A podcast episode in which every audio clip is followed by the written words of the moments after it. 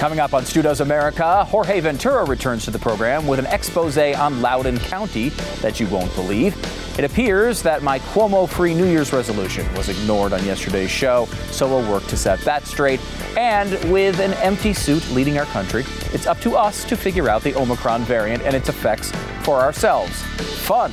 So let's break my promise not to talk about COVID yet again as we do the rise of Omicron. Stu Does America. Ah, when we last were together, before Christmas, Omicron was still pretty much just a rumor. It was just this thing kind of floating around, maybe in, South Africa, maybe a little bit in the UK, bubbling up a little bit. People were interested, didn't really know much. We had a lot of guesses as to what might happen with Omicron, but we didn't have uh, much data. Now, after the new year, literally everyone on earth has it. Every, including you, yes, you, you have it. I don't have a test in your nose right now, but I can tell you right now, you got the bug. Congratulations, you're Omicron positive. Uh, I mean, it's amazing. I, I, can't tell you how many relatives of mine have uh, had Omicron. Uh, friends of mine have it everyone seems to have it right now. And it doesn't seem to matter really what your status is, whether you're unvaccinated, whether you're vaccinated, whether you uh, had natural immunity from a previous infection. Omicron doesn't seem to care about any of that. It's just kind of blowing through it. We'll go through some of the data here uh, on today's program because we now actually do have some real, I think, you know, as close as we're going to get to concrete information on this in a very short period of time. We'll get to that in a minute. But when you have a brand new variant, something that people don't really understand fully yet, you're not going to be able to get everything right. That's why you need steady leadership at the top of, uh, of, the, of the leadership structure, someone you can really trust, someone who is competent, and someone who is just, you know, on the ball. You want someone who is really mentally sharp, uh, grabbing control of the situation. Uh, here's our president. And when will Americans get those free COVID tests? Thank you very much. Are you going to break up the big four meat packers, Mr. President? All right, guys. Thanks, guys. Uh, I get the transcripts of what these quotes say. This it literally says, "Reporter, when will Americans get those free COVID tests, sir?" Biden stares blankly ahead. Pretty much summarizes what you just saw. Uh, so where are we right now? What is the messaging? What are we supposed to be doing? I mean, I know, you know, that uh, I am not a big Joe Biden fan. I don't think he's done a very good job. And it is sort of like conservative talk radio, conservative podcast lore that you have to talk about Joe Biden being senile at least once a show. And we have a sh- shirt that says senility now on it. You can go to studosmerch.com and get your own, and it seems more and more relevant every single day. But I don't know how you watch this stuff and just don't, even if you think Joe Biden's policies are fantastic, you have to agree with us on this point. He looks like a man that you would go visit and he would hand you a hard candy at the door of a nursing home. This is uh, in a wheelchair. That's what he seems like. He does not seem like he has any capability to run a country. It's hard for me to see the other side of that one. Here he is talking about, in an incredibly coherent way, messaging what, how we should feel about the rise of Omicron. You know, be concerned about Omicron, but don't be alarmed. Okay. But if you're unvaccinated, you have some reason to be alarmed. Many of you will. You uh, should be alarmed. You know, uh, uh, you'll experience severe illness in many cases Got if it, you okay. get COVID 19 if you're not vaccinated. Okay. Some will die, Whoa. needlessly die. Oh, my. Unvaccinated are taking up hospital beds and crowding emergency rooms and intensive care units. Mm. That's displacing other people who need access to those hospitals. Mm. So please, please, please get vaccinated now. So don't be alarmed, but some will needlessly die. I, are, should you be alarmed by that? I don't know. I don't know your situation. Um, then there is, of course, the we, again we keep breaking our resolutions. This is what happens. First, it starts with like you know uh, you know, a, a, visit to the burrito shop and you break the weight loss thing, and then you make a resolution like Anthony Fauci should not be on television anymore, and then here we are on day two, uh, showing a clip where at least he's referenced. I don't know if that breaks the resolution or not, but here's Joe Biden trying to, I, I, trying to break my resolutions for me. Booster shots. Mm. I know, Dr. Fauci, I'm like an echo chamber here. Okay, I know it, but repeating myself, but Dr. Fauci said it very clearly booster shots work. By the way, the best part about that clip, Fauci was not over there. He, no, I don't know, he might have been. Um, this is such a silly argument, and we've talked about this many times over the years, but really, like, this obsession with vaccination rates is neither here nor there. It doesn't really make much of a difference when it comes to national policy. Now, it, it's up to you to whether, you, you know, in my view at least, whether you should be vaccinated or not. You know, I'm against these mandates. Um, but you can make a personal decision as to whether you think that's beneficial or not. That is the way America's supposed to operate, right? You make decisions for yourself.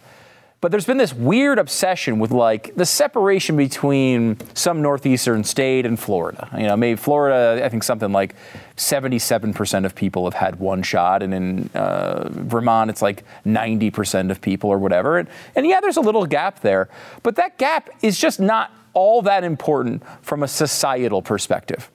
Um, it might be important to those 13% of people who get vaccinated or not, and they have to make those decisions for their own uh, situations. However, like when you really step back and look at what's happened here over the past few weeks, it's pretty clear that that debate is dumb. It's just a dumb, dumb debate when you talk about the future of the virus. The idea of it was well, we have to stamp this virus out because there could be new variants. And I kept saying, you guys know the rest of the world exists, right? Like, you do realize that right to our south, Mexico has got like a, like, we imported hundreds and hundreds of people from Haiti. They have literally a 1% vaccination rate. We're just importing people over the border.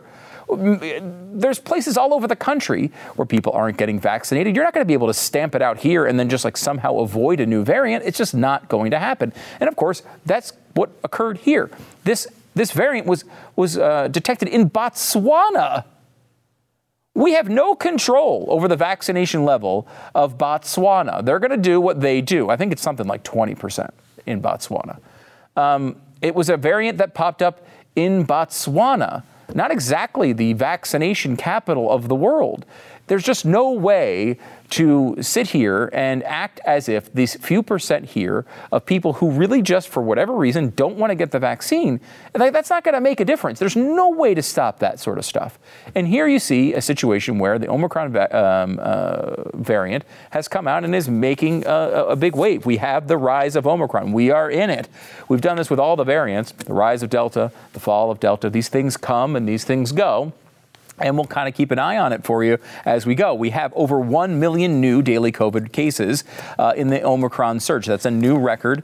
That's uh, theoretically, this is not actually true, but it's theoretically a, a, record for the globe. That's only because, of course, we test a lot more than like places like India, uh, where they've had you know massive waves that almost were not even measured. Uh, but over 1,082,000 cases uh, were picked up in one day. Some of this has to do with delays in reporting and all of that, which is a whole other story that please don't get me started on. But let, let me give you a quick uh, overview. I showed these to you yesterday. I'm going to pop it to you one more time just to keep this short so we don't have to go too too much in depth as to the situation. I think you're pretty much aware of it right now. But what we're seeing is a rise in cases, but the rise in hospitalizations and deaths is not necessarily going along according to the plan. And we've been through a bunch of waves all over the country, all different areas, and we've seen similar patterns up until the beginning of this year. Um, the patterns changed a little bit at the beginning of the year, uh, but this one is totally different. This is all cases and very few hospitalizations uh, in relation to those cases. And deaths actually are still down over the past couple of weeks, though I do expect them to tick up a little bit. This is in New York. You see the red line going through the roof, the other line's barely ticking up. Florida, same type of story. Um, and you see in the previous wave, they all moved to about the same level, all three lines. Uh, not this time. Uh, these, at least so far, uh, cases going way, way, way up, and hospitalizations and deaths, thankfully, staying down. Now, we talked a little bit about the uh, the data and the data that we do have. Um, you know, uh, there was a delay on, because of New Year's Day. Uh, there's a delay because it's a weekend. There's a delay because there's a holiday. There's a delay. Uh, reporting comes in uh, off uh, on Tuesdays because Monday is reporting the Sunday results, and people are not really working on Sunday. Uh, this is ridiculous. We're in year two here. There's a lot of questions that we have, right? We don't know every detail about this. Anthony Fauci came out and said, hey, sometimes these positive hospital- hospitalizations are just kids breaking their leg and coming in and, and testing positive. Now, We've talked about that since the beginning. It's always been known, at least on conservative media, that some cases are like this, right? Where you test positive even though you're not in there for the virus. Of course, that's been going on. The mainstream media has largely ignored it. Now, Fauci is saying it, so I guess you don't get thrown off of social media anymore. I'm pretty sure that's, that's how that works. You don't get, because he says it, now you can say it. That's the way science works now. Um, but it's inexcusable that we don't have this information at this point. It's one thing to understand that you're not going to get every single case. People are now testing at home, for example. Uh, they're not even reporting those results. But when someone comes in to a hospital, you just get to ask them. They're there in the hospital. You test them. If they're positive, you say, hey, why are you here? Are you here because you can't breathe, or you're here because you, uh, you tore your Achilles in a football game? Which one is it? We should have that broken down. The data is terrible, and this administration has done very little to make it better. Uh, back in 2020, everything's coming together. The, the pandemic's hitting we're trying to figure out what information is important. Do we follow cases? Do we follow hospitalizations? Do we follow deaths? And everyone's trying to put this information together. Uh, a few people from the Atlantic went together and uh, worked on a data project. It was called the COVID tracking, uh, the COVID tracking project. We talked about them at the time. And they went through, and, and, kind of the insinuation was, okay, well, look, look, Trump's not on top of this. He's asleep at the wheel. We need to do this privately. And it was beneficial to have this data in one place.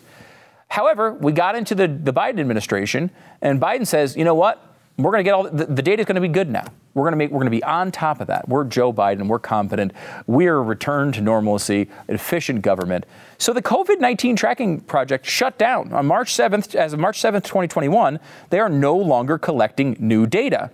And you can see the links. The first one is the, why are they doing this? Because the federal COVID-19 testing data is getting better. So, is it? How do we not know? Why do we always have to? I mean, I've gone through this before and I've done shows on it. You know how difficult it is to track down the actual data for various breakdowns of all the important issues surrounding COVID people who were treated a certain way, people who uh, were vac- vaccinated at a certain level, uh, people who lived, people who died. Did they die because of X, Y, and Z, or did they die uh, uh, uh of A, B, and C? All that information is disparate. It's reported differently in every state. There's no centralized place where it actually is coherently presented. What the hell? This, this was acceptable in May 2020. It's an abomination in uh, January 2022. Uh, so we spent, what, $9 trillion on various COVID bills. We couldn't come up with a few billion to make sure the data is actually uh, usable, understandable beneficial to the people so they can judge risk for themselves. None of that was part of this. It really is amazing. So, what data do we know? We know when there's a new variant, the data isn't always completely reliable at the beginning. We had reports at the beginning that it was much more transmissible and it was less virulent. Um, so each person who got it had a less, lesser chance of going to the hospital but you had a better chance of getting it because it was so transmissible. How is that held up? We do have a couple of studies now, and let me give you some of the data. This is from the UK study that has just come out over the past week. An individual with Omicron is estimated to be between 31 and 45 percent less likely to attend A&E, that's like the emergency room, compared to Delta, and 50 to 70 percent less likely to be admitted to the hospital. That's good news. Uh, when the reduced risk of hospitalization was combined with vaccine effectiveness against symptomatic disease, the vaccine effectiveness against hospitalization was estimated as 52% after one dose, 72% uh, two to 24 weeks after two doses. So they're breaking out the two doses, how long ago you had it. Uh, 72% if you had it in the last um, uh, half year. If it's over a half year, it drops down to 52%. And if you had a booster, it's 88% after a booster dose. So again, the worst effects seem to be holding off. Again, you can choose to do these things or you can choose not to, but it's up to us to be able to look at risk and, and make and, and assess what risk we want to take. But that's all good news, right? It's less virulent. Um, it is uh, the vaccines seem to be holding up, especially if you happen to have a, a dose recently. But even even if it's 50%, it's better than nothing. Um, now, South Africa has a study as well. They say uh, these results are consistent with Omicron displacing the Delta variant. That is very good, since it can elicit immunity, which neutralizes Delta, making reinfection with Delta less likely. The team of scientists uh, at the Africa Health Research Institute wrote in their findings If Omicron displaces Delta and proves more mild than past variants, the incidence of COVID 19 severe disease would be reduced, and the infection may shift to become less disruptive to individuals and society according to the scientists' findings. So, long way of saying basically, because Omicron is being spread so easily, it is outpacing and destroying Delta in places like the United States. It's already the dominant variant. It's going to be almost all cases in just a couple of weeks. The hope is that it knocks Delta out. Delta can't come back because there is immunity um, from the people who picked up Omicron and they will fight off Delta. Delta won't return. And then you have a lot of people who have immunity and a lot of people who have a lesser variant. This would be good. It will probably lead to a couple of weeks of really rough times because a lot of people are getting sick, and you're seeing this probably in your family circle. Um, they're not going to the hospital necessarily with this variant, but they are having a rough couple of days. Um, that is probably going to lead to just a numbers game, more hospitalizations. Deaths will probably go up at some level as well, but we might be looking at a short term process here. They think this is going to peak by the end of the month. Probably mid January is what they think. If it follows what happened in South Africa, uh, that's about what will happen. So we may be in for a few tough weeks, but then we may have a real advantage over all of these variants after that, and that's a real a real positive. Let me give you one more thing. This is. Um, from, uh, on the vaccines as well from the South African uh, study. The study found that the vaccine from uh, pharmaceutical giant Pfizer and German partner BioNTech provided just 33% protection against infection. So that's, uh, you know, uh, much, much lower than all the other variants. Uh, 33% is by far the worst number. Now, of course, 33% is better than zero, but so, but it's not protecting against infection all that well. At the same time, the vaccine may offer 70% protection against being hospitalized. When you factor in, of course, the difference in transmission, is that's how you're getting to the 88% in the other uh, study. Uh, so, bottom line is uh, you know, most of the stuff that we've talked about as far as treatments, vaccines, and such are holding up pretty well against uh, Omicron. There is one exception here, and this is a real tough thing for hospitals right now. The Omicron variant, there are three different types of monoclonal antibodies that are out there. Two, two that have been much more commonly used, and one that has been sort of um, the third, kind of like you know you have like Pfizer and Moderna, and then there's sort of Johnson and Johnson. And a few people got that one.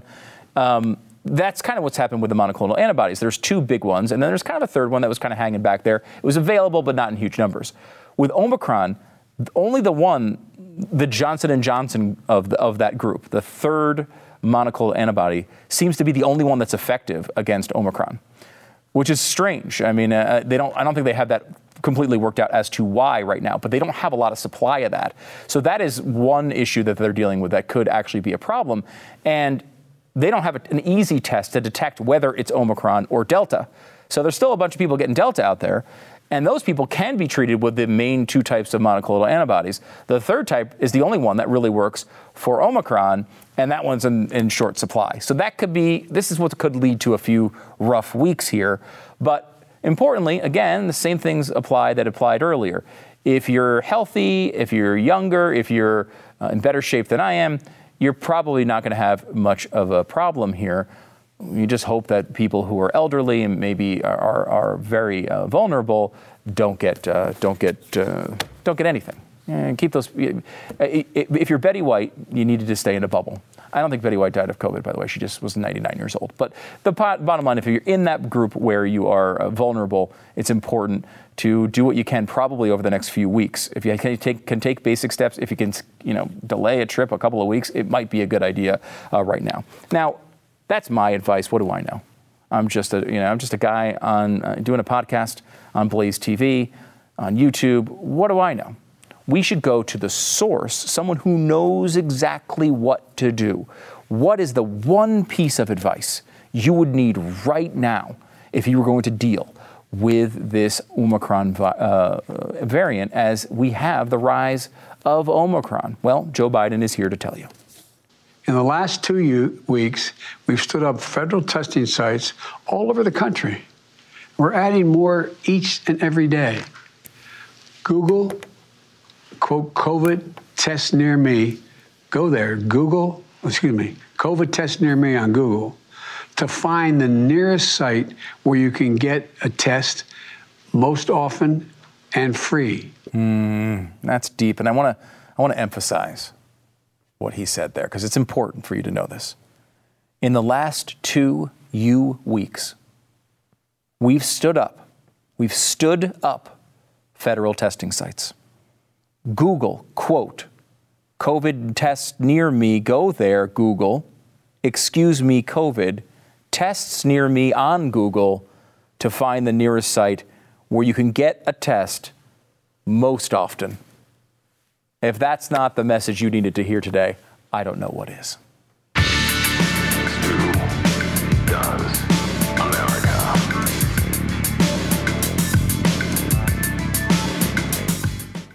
Right now, inflation rates are higher than the interest on Treasury bonds. What does that mean? Each day that passes, the government owes less on its mountain of debt. Now, imagine if you had a mortgage that had a negative interest rate. Would you be in a hurry to pay it off? I certainly wouldn't. Protect your savings now. You got to hedge against inflation with gold from Birch Gold because the government is sabotaging the value of the US dollar. They will uh, help you convert an eligible IRA or 401k into an IRA backed by real gold. That's real peace of mind. You can trust Birch Gold to help you protect your savings. What do you got to do? Well, text STU to the number 989898. You can do that now and get a no cost, no obligation info kit. It's a comprehensive 20 page guide reveals how gold and silver can protect your savings. You got to understand how to do this the right way. Uh, it also help you buy them under the umbrella of a tax sheltered account, which, if you know what taxes are like these days, you want to make sure you do that. So do it right now. Text the word STU to 989898. That's my name, Stu. 989898. It's Stu to 989898.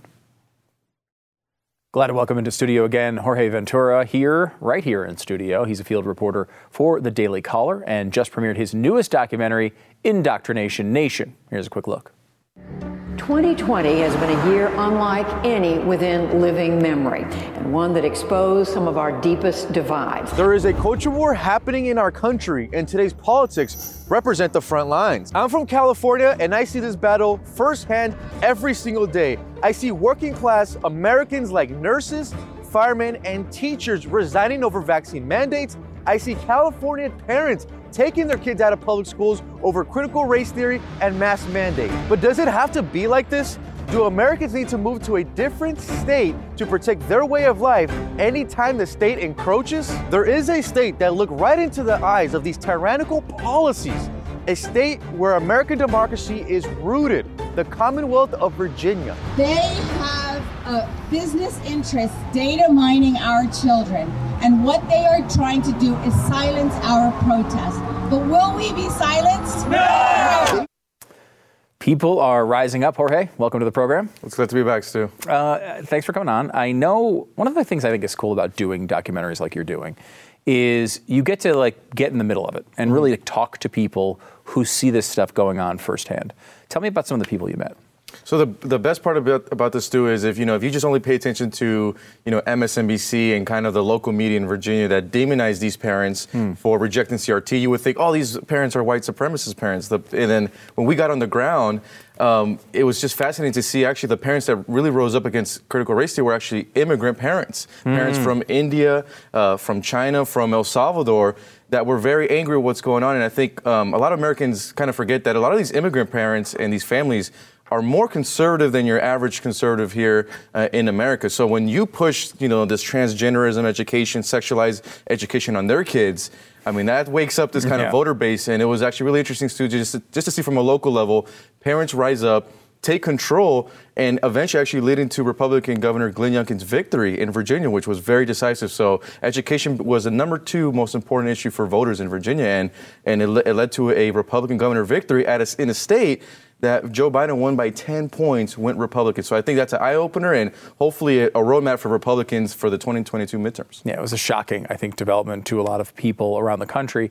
And probably a lot of the people involved in this debate may have voted for Joe Biden mm-hmm. just a year before.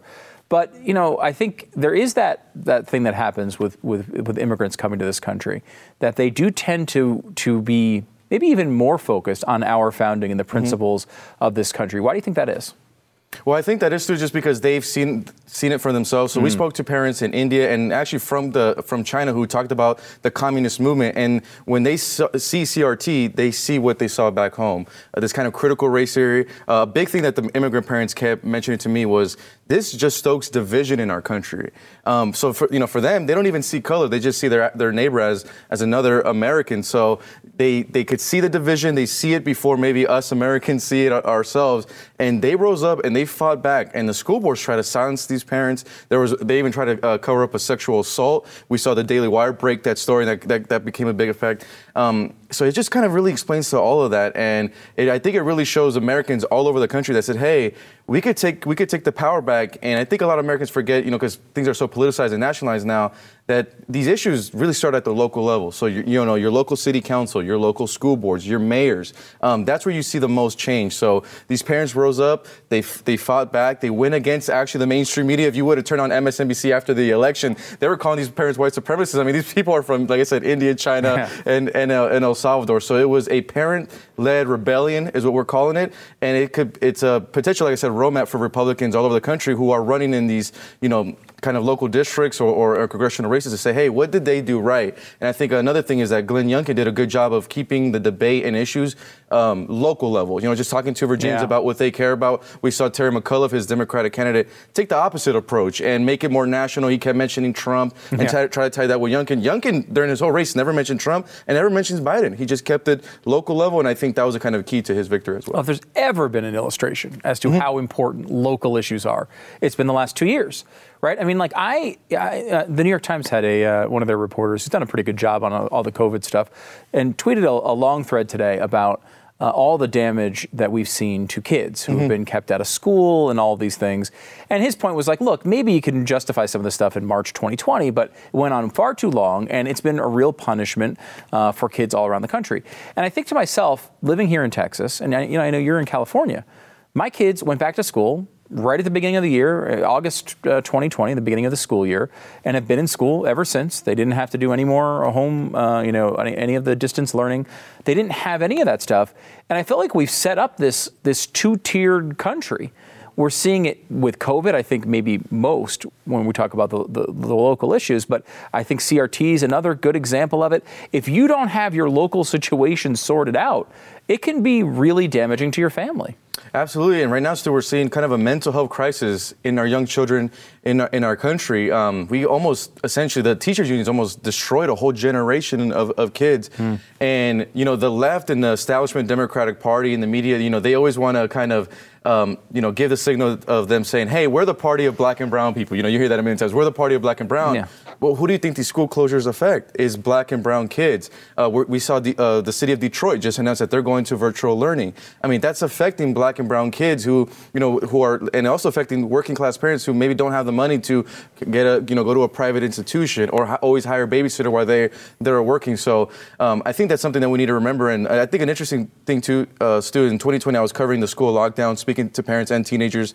And one dad actually mentioned this to me. He said, "Hey, Jorge, what's, what these Democrats are doing to our kids is they are actually raising the next generation of Republican voters." And I absolutely think he's right because these kids are never going to forget um, what the adults did to them, uh, lying to them, pushing back the you know dates. I would be in California and kids would be like, "Hey, I thought I was going to get a prom," and you know it never happened. I, you know, kids who are athletes, "Hey, I thought I was going to have a football season, soccer season," um, it never happened. And a common thing that I heard when I when I interview parents is they say, "Hey, I have this kid who was all A's and star athlete, six months into a lockdown."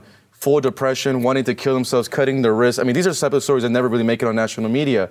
Um, but it, it's it's really something, and the fact that we're still closing schools when you know all the information we're getting on this new variant that it's a mild cold. Uh, I, I think that I was reading some of the numbers are over a little bit over 2,000 schools right now are going to remain closed, which is just such a big.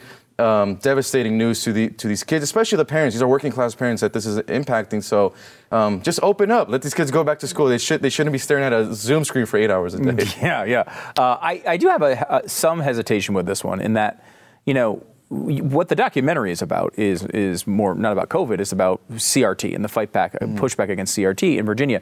And as conservatives, and I've made this argument a thousand times on the show, got to open up the schools. Got to open the schools. Well, when we open up the schools, and this is what's happening inside of them. Should we really be pushing so hard for opening up the schools, or, or should we be pushing for different types of education? We're talking about private school, we're talking about uh, homeschooling, uh, pod learning, all the different kind of variations. Is I, do we focus too much on getting public schools open to send them back to hear CRT lessons from their crazy teachers? Well, one thing I kind of learned in Virginia, um, in Virginia, is that you know both issues. That's a good, great, good question, but both issues matter. So it's like Right, you know, yeah. push obviously for the open schools, but also get involved in your children's education. Yeah. One thing um, we spoke to Corey DeAngelis, who's who's a who's just an expert on this issue of Yeah, education, and he's an advocate for if you're if you're a kid going to public school and you go to a private or another public school in your school district, that the tax dollars to follow the student. So right now, you know, we're looking at ways um, to do that, I guess, more efficient. But one thing that Corey mentioned to me was he said, Corey, one of the kind of the blessings of these school closures is the parents got to stay home and actually see what their what their kids are being taught Yeah. for the very first time. Yeah. And one thing that shocked me uh, from a reporter perspective was to see the amount of um, LGBT and also transgender kind of sexualized education that was getting pushed on these 13 year olds, 14 year olds, and parents woke up and finally raised up and look, put some pressure on your school boards, win some local elections, get involved um, in what's going on. And the big thing that really killed uh, Terry McAuliffe's um, campaign against uh, against Youngkin was he came out and said his famous line. He, he says, "I don't think parents should be involved in the education of their kids." And then right there, that kind of just, I mean, the the Youngkin campaign did a gl- great job of clipping that up and using that in their ads. But that really woke up that parent base. So I think what, what they did is they showed parents across the country said, "Hey, if we stand up, we raise our voices, and we're angry, and, they, and we show them." We will win at, at a local level, and that's what the parents of, of Virginia did. It's it's a great story, and and you know we kind of do a deep dive, and I think another thing here, Stu, we can't forget is. The indoctrination nation, it starts at the teachers. So what they do Right. is they put programs in the, for the teachers to teach them how to, you know, put the CRT and this teaching of, of, of, of equality of outcome. Um, so it starts with the brainwashing the teachers, and then from the teachers, it moves to the students. So we were very grateful that um, students, um, students and teachers and school board members stepped up and actually gave us all these information, leaked us documents for this documentary, so maybe other Americans could see, maybe, hey, I should get more involved in my kids' education going forward. Uh, let's talk quickly about the politics of all of this because, um, you know, you know, I would call Virginia basically it's a purple state, but really Yeah. almost a blue state. I mean, it's really, especially for national elections, has been pretty easy for Democrats to win for a while. Uh, that's why was, a lot of people were surprised by this outcome. Um, and Youngkin, I think, is pretty good. I like Youngkin. He seems like he's pretty good. We haven't seen how he'll perform as governor yet, but he seems pretty good. But you know, coming out of you know the Tea Party era, where a lot of political victories were won. I mean, the biggest wave election in 100 years was 2010. But it didn't necessarily uh, turn into lots of results policy wise. It seemed like we, you know, uh, voters got a lot of Republicans elected, but it didn't really get to the principles that they wanted at the end. And some of that stuff faded away as politics took its place. How do, how do, do you get any sense from these people? Is it just a, are they just pushing to win elections? Are they pushing for certain principles? What are they looking for? Well, I think they're kind of looking to kind of reset the system. Um, I think they've woken up to the public school education and kind of this like I said, this push of this kind of leftist CRT um, judging by, by by skin color. Yeah. Um, so I think you know from looking from being in there on the ground that these parents are going to demand those changes, and if they don't see those changes, I think people are going to get voted out. So even though you know they're satisfied that Youngkin won, I still think that Youngkin's going to put going to be put under pressure by these parents to see the changes in school. Uh, a big thing too, a lot of teachers came forward and said, "Hey, I was lo- I love my job, but." Once the vaccine mandates came down in Virginia, I could no longer work. So we're seeing those teachers actually go back into the school system. Um, so it's going to be interesting. Obviously, we, we don't know what the future looks like, but I do expect that these parents are going to put pressure on Youngkin, and they want to see results. I think um, when you speak to Americans down there and kind of all over the country, is they're done whether you have an R or D next to your name. They want to see results, and like I said, you see it at the local level. So first it was with the with the lockdowns in Virginia, then it was the mass mandates on the kids, and Yeah. then when they when they you know saw them stay home, and then they start to see the the education, they say, wait a minute minute. There's, there's, there's a lot going on here. So we, you know, so they, they woke up, they woke up what I would say that soccer mom voter base, which you don't want to wake up because they are very angry and they have all the time in the world to organize, mobilize, and get the message out. But I do think that Youngkin uh, is going to be going to be put under uh, extreme amount of pressure to perform and get results, especially to the parents that voted him in. Um, like I said, education was a number two issue, only only below the economy for Virginia voters, and I think a lot of parents across the country, especially in Democratic-controlled states, uh, feel the same way. Uh, the documentary is Indoctrination Nation. It's you know it's getting really good reviews. Although I do want to highlight one negative review. I hope you don't. I hope you don't mind. We This don't mind. We don't mind. We take uh, all types of criticism. It comes from uh, Keith Olbermann, uh, who tweeted you. He said, in response to your trailer, the Daily Caller and you are fascist S. Uh, sorry. uh, I- sorry you have to deal with it. But the best part of it too is we make it we make a documentary going against government overreach and, and we still are called a fascist. I just want to say, Keith, I'm a Latino minority, so you are a racist for, for criticizing me. Actually, Keith, you want to date me. Yes, Keith wants to, yes. he wants to date me. um, so that's how we'll take it. But um, hey, shout out to Keith for watching the trailer and with his reply, he actually boosted up our views. So thanks, Keith. I know. It's, you basically should have paid Keith Olbermann to tweet that. Uh, but I like your AOC defense. That's, Yeah. a, that's a good way of playing it. Jorge Ventura, field reporter for the Daily Caller. Make sure to check out the new documentary, just like Keith Olbermann is. Indoctrination Nation. It's up. Uh, check it out. It came out on Monday, and it's, you know, it's doing really well. Make sure you uh, check it out. Uh, where can people find it? And they could find it on, we, we created our own website for it to kind of avoid the big tech censorship. Sure. So it's All in one, it's unwoke.docusa.com and check it out. We have the trailers there, so if you want to send it to a family friend, you can send it, and then we have the full documentary available there. Very cool. Jorge, Jorge thanks for coming on the program. Thanks, Stu.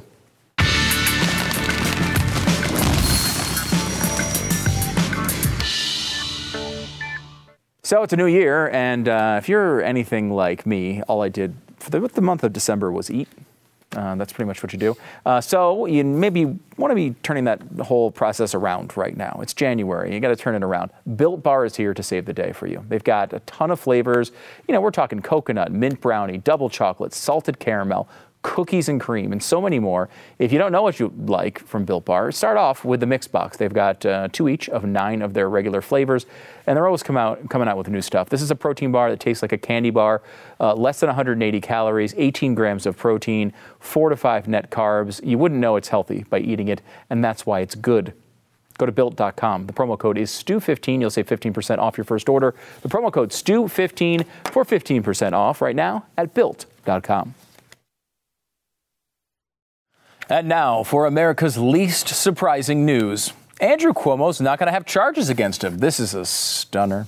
It is dropped, the criminal charge against Andrew Cuomo. Um, now, this is the groping one, and that has been dropped by the Albany County, uh, Albany County uh, District Attorney's Office. Uh, not a huge surprise, honestly, to me.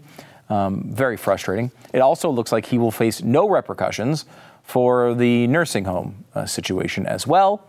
So great news. I mean, he, when I say no repercussions, he is out of office. I mean, so he did have some repercussions, but as far as criminal charges go, it does not seem like anything's going to come of that. There's really only one way to react, and I cannot do better than my friend Janice Dean uh, showing her reaction here, uh, taking a quick sip out of the mug that says Andrew Cuomo is awful. She says he's still awful, and so are the ones helping him get away with his awfulness. It is true. By the way, still available. Andrew Cuomo is awful. Mugs, T-shirts, all the stuff. Uh, you can get it still at andrewcuomoisawful.com. Little Caesars is raising the price of their famous $5 pizza. uh, for the first time. Uh, they're up going up 11% to 555, which is still a pretty good price for a pizza. A lot of people don't like Little Caesars pizza. I mean, to me, the worst pizza on earth is still pretty good.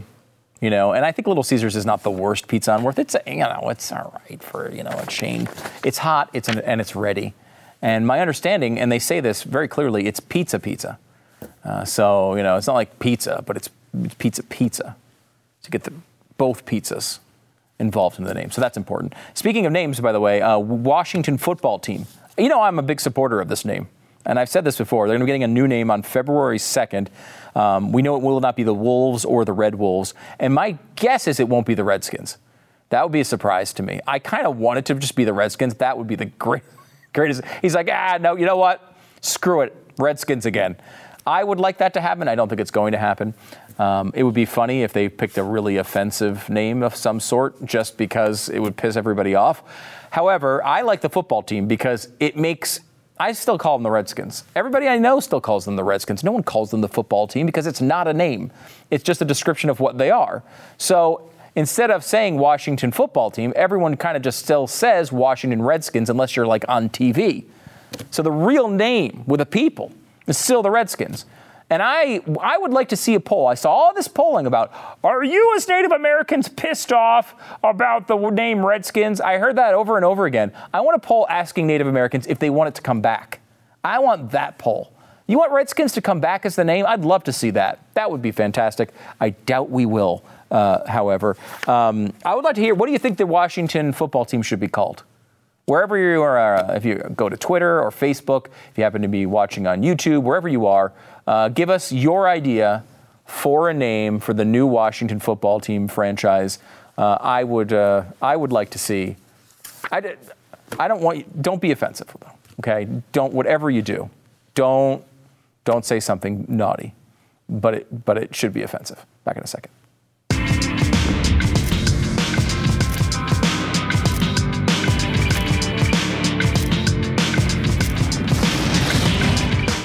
When you're running a business, HR issues can kill you. Uh, think of it. You know, you got wrongful termination suits. You've got minimum wage requirements. I don't know how to do any of this stuff. I'm, a, I'm terrified to run a business because, I mean, just the labor regulations alone are terrible.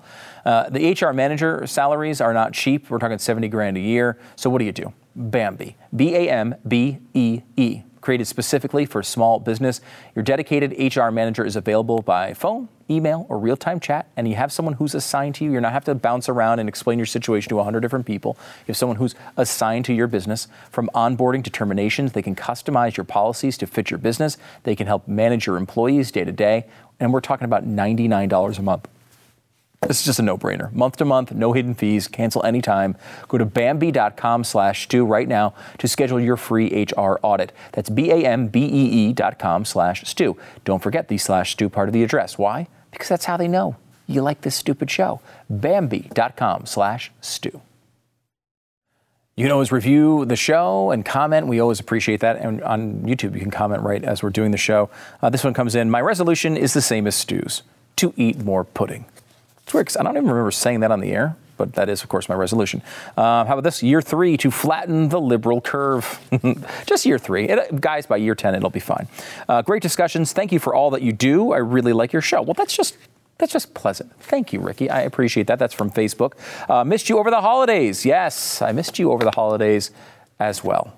I really did. Uh, I do appreciate it and everything you guys do. Yeah, you keep you give me a little bit of optimism. I only have a little bit, but it's pretty much all from you. This one comes in, uh, by the way, you can review the show on podcast. Five stars is the appropriate number of stars. My five star, uh, my five pity star review. I'm only writing this review because I feel bad for Stu. Honestly, I should feel bad for myself because I actually listen to the stupid show. Whatever. Thank you, Stu, and God bless you and your crew. I should point out, I don't care if your five stars are pity. I'm fine with that. I don't really, you know, I, I, just want more people to see the show so I can get m- as much money as Elon Musk and I can start my own car company that runs only on fossil fuels, in fact, extra fossil fuels, and then I'll make one that's solar powered that goes to the moon. I'll just reverse what he's doing. You know? So, anyway, uh, once I'm a billionaire, then we can all party on the moon with my solar spaceships. Back in a second. Get all the stuff at stewdoesmerch.com. You can subscribe as well. blazetv.com slash Stu. Promo code is Stu because that's how they know you like this stupid show.